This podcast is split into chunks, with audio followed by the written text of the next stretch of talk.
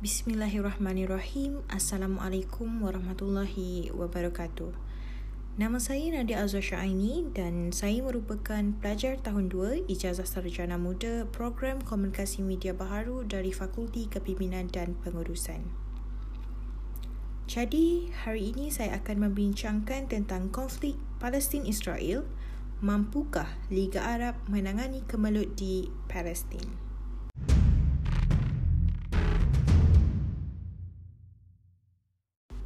Penindasan rejim Zionis Israel terhadap rakyat Palestin seakan-akan menjadi rutin tahunan terutama ketika Ramadan.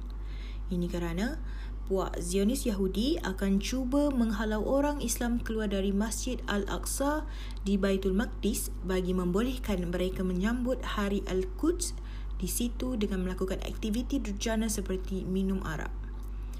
Pada minggu terakhir Ramadan baru-baru ini, rejim Zionis menyerang rakyat Palestin ketika mereka sedang menunaikan solat terawih di Masjid Al-Aqsa.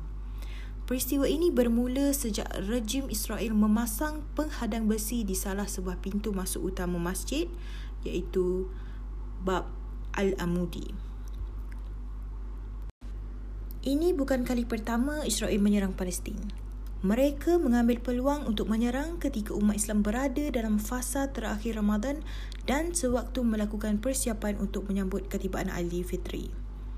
Serangan tentera Israel itu bukan sahaja tidak berperi kemanusiaan, malah mencabuli hak rakyat Palestin yang akhirnya menyaksikan banyak nyawa tidak berdosa termasuk kanak-kanak menjadi korban. Konflik yang melibatkan Palestin dan Israel kini sudah melebihi satu abad kemuncak kepada situasi ini apabila negara Israel ditubuhkan pada tahun 1948 di atas tanah Palestin. Tindakan tersebut dilihat sebagai satu rampasan kawasan daripada penduduk Palestin. Negara-negara Arab juga pada peringkat awalnya turut resah terhadap perkembangan yang berlaku. Maka, negara-negara ini bergabung di bawah satu pertubuhan yang dikenali sebagai Liga Arab bagi mencari jalan penyelesaian. Liga Arab merupakan sebuah pertubuhan yang ditubuhkan pada 22 Mac tahun 1945.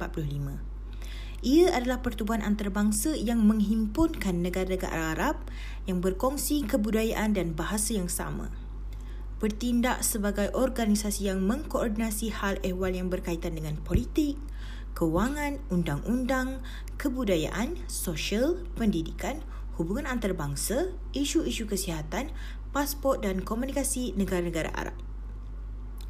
Pertubuhan ini adalah bertujuan untuk membantu negara-negara anggotanya untuk menguruskan dasar polisi negara dan meningkatkan kerjasama yang baik antara negara anggota. Tujuan utama penubuhan Liga Arab adalah bagi membantu Palestin dan Israel untuk mencari jalan perdamaian antara kedua-dua negara. Perkara ini dapat diperhatikan menerusi usaha yang dilakukan oleh Liga Arab sejak peringkat awal penubuhannya. Pada peringkat ini, Liga Arab telah mengeluarkan satu deklarasi iaitu The Invention of Palestine 1948. Liga Arab berusaha untuk mencari jalan penyelesaian ke atas konflik yang berlaku antara Palestin dan Israel. Akan tetapi, usaha ini tidak dapat dilaksanakan sekiranya tiada kesepakatan dari kedua-dua belah pihak. Seperti laporan yang dikeluarkan oleh Cosmo, genjatan senjata yang pernah diusulkan oleh Perdana Menteri Mesir hanya berjaya dilaksanakan selama seminggu. Namun, usul tersebut gagal apabila Israel kembali mencetuskan keganasan ke atas rakyat Palestin walaupun mereka bersetuju dengan syarat yang ditetapkan dalam perjanjian genjatan senjata tersebut. Dalam isu Palestin, Pertubuhan ini berusaha untuk menjalankan kempen boykot dan mengharamkan aktiviti perdagangan dengan Israel sehingga mampu mengurangkan pelaburan Israel sebanyak 20% setiap tahun.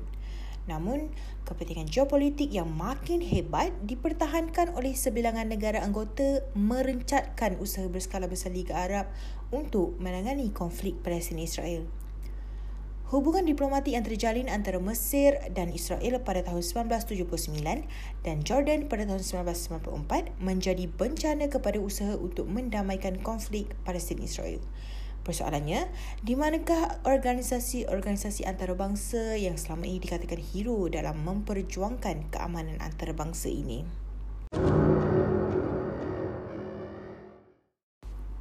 Usaha Liga Arab dalam meredakan dan menambahkan konflik yang berlaku antara Palestin dan Israel tidak akan menemui jalan perdamaian sekiranya negara anggota Liga Arab masih mempunyai kepentingan diri seperti melakukan perjanjian perdamaian dengan Israel dan tidak turut serta dalam usaha Liga Arab memboikot Israel.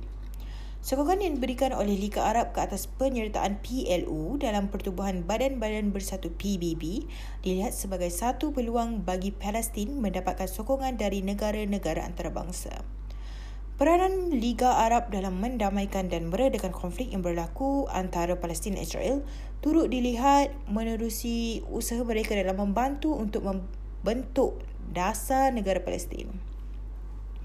Ia juga dapat dilihat menerusi pelbagai bentuk dialog yang dianjurkan oleh Liga Arab di peringkat serantau mahupun antarabangsa dalam siri rundingan mengenai konflik Palestin-Israel. Walau bagaimanapun diharapkan agar negara-negara Islam dapat menjadi sebuah negara yang aman damai bersatu hati untuk sama-sama mendukung kedaulatan negara Palestin daripada terus dibelenggu kekejaman Zionis untuk mendapatkan tanah raya Palestin adalah menjadi satu kepentingan untuk mendapatkan pengiktirafan diplomatik dan meneroka alam diplomasi bagi menjelaskan kebenaran dalam perjuangan bahawa mangsa adalah rakyat Palestin dan bukan sebaliknya.